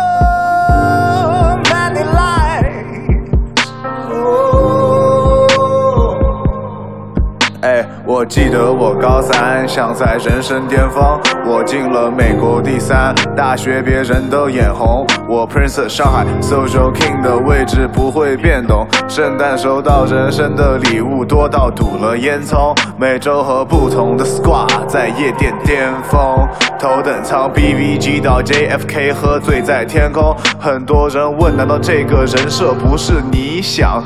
我当时也觉得这个生活足够理想啊！出机场发现理想只是太多人的家常，我只在瞎浪，觉得自己唯独担心怕胖。作为来自中间的人，不上只会下降。原来相对论在社会中如科学般恰当。What you got on the resume? Or did you pay for that pay? Who is not even your bae? To whom you'll never make love to go masturbate? You need debate on these easy decisions or others make. Uh, you flex on the phone that Steve Jobs made, but you ain't got the connection to get jobs take. You realize they born inside the wall while you wait outside the gate and up was the only direction your compass navigate. So they're looking at us, say, yo, these kids climbing wall. Why do they keep going up without knowing this shit all? Cause I decide to ball, cause I ain't got the sauce, cause they fucking buy the mall. At least I'll fuck bitch in the mall. So yo，知道了为啥我要做说唱？我是爱 hip hop，但我爱好也是多种多样。 但在麦前，在台上看到自己的歌播放，那几秒好像真的能攀上这座墙。纸火棒，没想到成了我的避风港，希望也能帮你的旅途平稳一些波浪。But slow down，这不是说我对现实的悲观，相反，我觉得生活现在其实更加 make sense。这趟 road trip 会继续，但不再零号加满，还从东到西往上开，但不会忘往下看。行李会越来越多，但腰板不会被压弯。到不到终点不重要，要吃好每顿加餐。But hope our music ease your burden with a melody, and more so hope a trip takes yours on the right trajectory. Climb, I see so many people, they got so many busy with life, so many things on my mind. My time is my treasure, nowhere else to find. I got whoa to climb. I see so many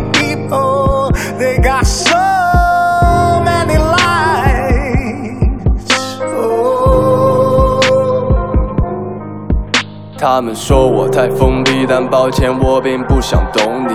回忆太过锋利，它也常常穿过我的身体。做着新专辑的时候，感觉像回青春期。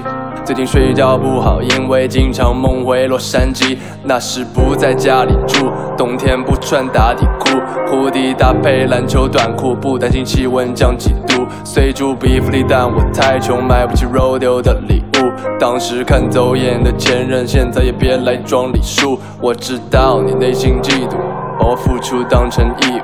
在那莫尼克家和学校三点一线画个地图，而现在的 SFG 在每个周末全国飞。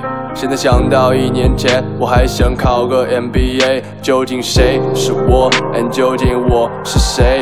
二十四岁回答这个问题，Is it too late？我讨厌你给我的角色，你给我的定位，你们的聚会都太假，请原谅我的失陪。Yeah，YB 跟我说何必让 label 牵着鼻子走，一样吃喝不愁，一样微博还是 V 字头，宁可用故事赚的钱换今年活得更洒脱，不用恐惧未来，你处境比他们好得多得多。我在一首又一首歌里向你剖析我的脆弱，因为太久住在墙里。已经没人关心对错，没有事能让我伤心，所以今年没再对过。我还是爬墙少年，但不再被假象魅惑。回国之前，有次走在 Wilshire 的路口，听着 Sing Pablo 的时候，眼泪竟然不能住手。Life is funny, make the money, don't let that money make you. Just a kid climbing wall. Don't tell me how to stay true.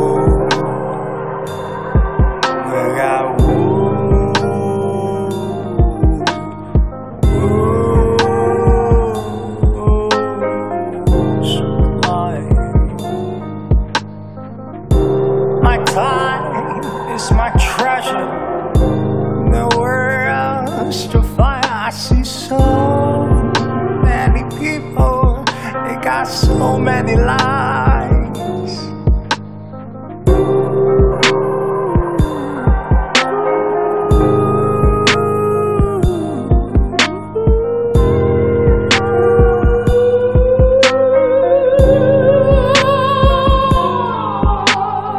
知道的，他就像莎士比亚，拿着支铅笔敲脑袋记下完美的押韵在他的笔下。听说他们全部都叫他陛下，把歌词背好，站到了台上，把枪都推倒，Let it lie down。He was a chaos, so can never bend down. The king wakes up，这是他的战场。他的梦越做越大，一路飙高速的太空，不需要代价，不惜一切代价，也不代价，已经太大，大到不再感到害怕。台下喊着 SFG，We love you, thank you for taking CW. You're the real role model in it. V the new Pablo, he did it. The type of compliments you need it. If you don't like it, you eat it. you idiot Search XCT on Wikipedia 他是个 rapper of Street Fire Gang He looks like a ten He makes magic with a pen Only 他上来风里他上来风里他上来风里他上来风里他上来风里但最近但是最近但是最近但是最近他伤在风里。他伤在风里。伤在风里。总伤在风里。伤在风里。在风里。伤在风 Lately I've been feeling empty，但是没有人能看见我的内心起了叛变，通往幸福的蜿蜒，走进了社会，到处都是可悲的景象，太多人在挣扎，太多人的恶念在酝酿。看到有句话说，人是失败的刺猬，用最简单的真理解释我的二十四岁，用最锋利的词汇把谎言都刺碎。别叫我怎么做，我想自己得这智慧。广州离家太远，没太多朋友，我的感情都不靠选，所以不会生锈。回国一年多，没什么成就，我还在等候。至少我知道，我只需要我自己来拯救。至少我知道，我只需要我自己来拯救。至少我知道，我只需要我自己来拯救。